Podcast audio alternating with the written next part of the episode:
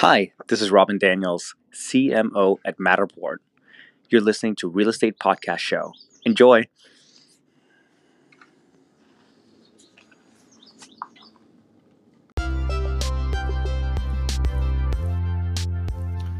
Five, four, three, two, one. Good morning, good evening, good afternoon. Paul here, realestatePodcastShow.com. This episode, I wanted to talk about the um, the way things have been going in the market have made things very, very difficult for those of you who are buyers. So, my objective today is to make sure that you guys understand, as buyers, what your options are and why it might be a better idea to simply skip the offer date. Okay? Skip the offer date. I want to make sure that you are hearing this from me because you might not be hearing this from other realtors, you might not be hearing this from many people, but my um, my background before real estate was in fitness training. And the thing about being a fitness trainer is that you have to tell people, sometimes you have to tell them some very bad news. Um, and you have to basically tell them that uh, uh, they need to, you know, do something about their fitness. They need to lose weight. They need to, you know, improve their cardiovascular system. They need to strength train, uh, and and that isn't always easy. Some people are, you know, are not happy to hear that news. So when you are in the buying mode, especially in Ontario, you need someone that's going to be willing to tell you the kind of truth that might offend you um, and even tell you sometimes not to do things. So I don't know if you're getting that experience, if you've had that experience, but that's the one big difference that you'll find with me is I don't tell you what you need to hear. I will not just make you, you know, feel happy about every single aspect of this process. There is a lot of bullshit that goes on. And as you've probably read in the papers and you've seen um, a lot more people complaining um, about realtors and what they've been doing in multiple offer situations, is that you'll see uh, that many of them don't have. Um, very set rules in place. Some of them just basically will, um, you know, have their own offers that they deal with. I will not, and I do not do that. When I'm in the buying process, that is the only side I'm on. Same thing goes for when I'm on the selling side. I will not handle both ends. Having played sports and, and, and just understanding how this works is you can't be on both sides of a team at the same time. I'm not sure how many divorce lawyers work, but most of them probably don't represent the same parties. They usually have one per side. It's just how it works. And when you're dealing with a purchase or a sale, you want someone who's there to defend you. And of course, um, you want to make sure that the person you're hiring, and I have always said this about when you hire me for selling your property, I'm able to defend your property value. When you're hiring, and if and if you're not hiring me to sell your property, then I'm going to be the one questioning the value. And that's really the way I work. So if I'm on your side and if I'm representing you as a buyer agent, again, my job is to make sure that you see everything that again maybe that uh, you aren't looking at and this is this is such an important thing it, and it's not about the fact that you know you might not be able to do the searching because again everybody can google but you might not be seeing the opportunities that are out there because you might be stuck looking at the list price.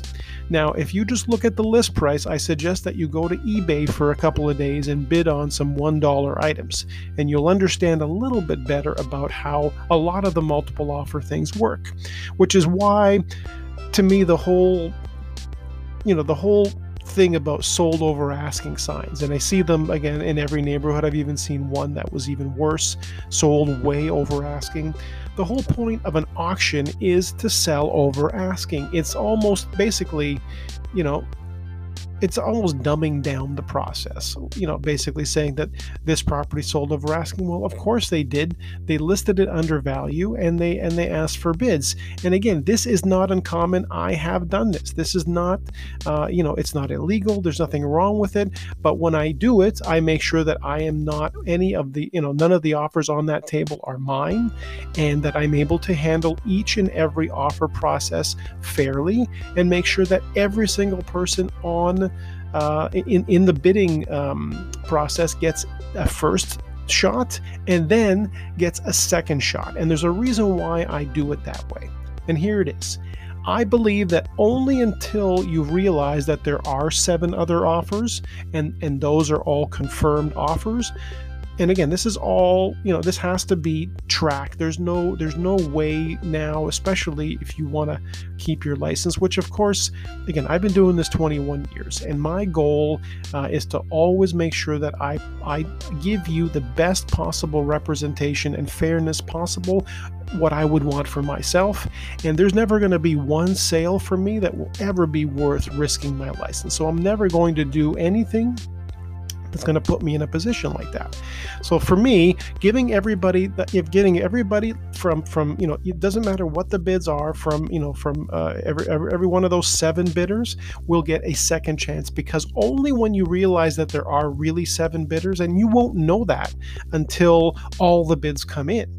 Then you know, okay, so there's seven bidders, uh, and again, as much as the process could be improved, and I hope it will be, where there will be an open bidding system, or at least the option to have everyone who's bidding um, maybe click a box when they're when they're when they're booking the appointment uh, or booking the um, uh, registering the offer and saying that they do allow the price to be disclosed. That might be some way of doing it. And obviously as long as everybody agrees like in vancouver that's the way it's done uh, everybody knows what they're bidding. And i think there is room for improvement there. And of course like everything growth is painful.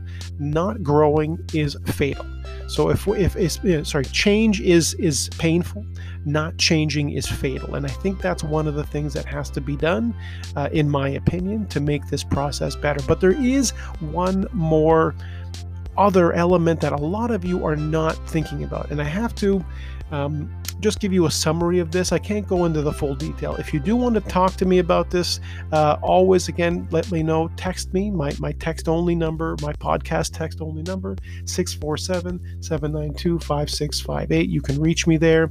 Uh, let me know your thoughts. Uh, and again, I'd love to have some of you on the show that might have your opinion. But here's really where it comes down to you know uh, understanding how this works. If you're looking at a property let's say it's 899 and you know that the properties in that area don't sell for 899 you know that they sell for 1 to 1.3 million you're far better off. And again this is obviously is is you have to be in the in the correct price range of where the houses will sell. Otherwise again you're not doing yourselves any favor you're wasting your time or you might be looking in the wrong area. So if you're truly in the 1 to 1.3 zone what you should be doing and this is what I've got my buyers doing right now is you're looking for the motivated sellers in that actual price range not the listing price range. You really have to get your head out of that situation, especially when you know when you find out that there's a you know a bidding date. And again, obviously the sellers of those properties can decide to do whatever they want.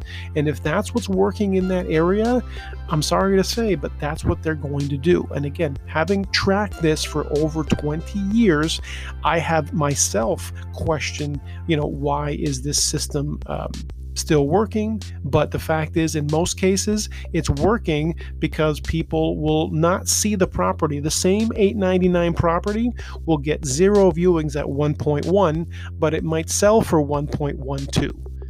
That's something that no realtor can explain. No one knows uh, when it's going to happen. Obviously, you just know that if you price it right, you might get that. But if you price it at 1.1, which is what the sellers might want, you might never get that. It's basically, again, it's like any auction anywhere on the planet. And again, Australia's more famous for this than we are.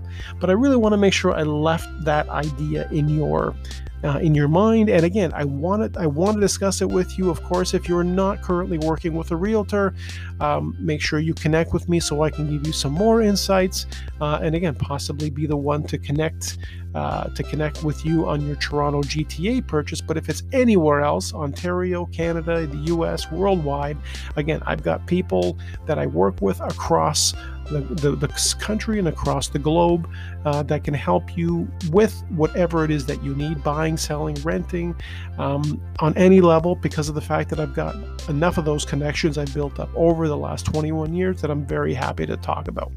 So, my number again to text me is the text only number 647 792 5658. Um, and or, of course, always realestatepodcastshow.com. Thanks for listening and have a great day.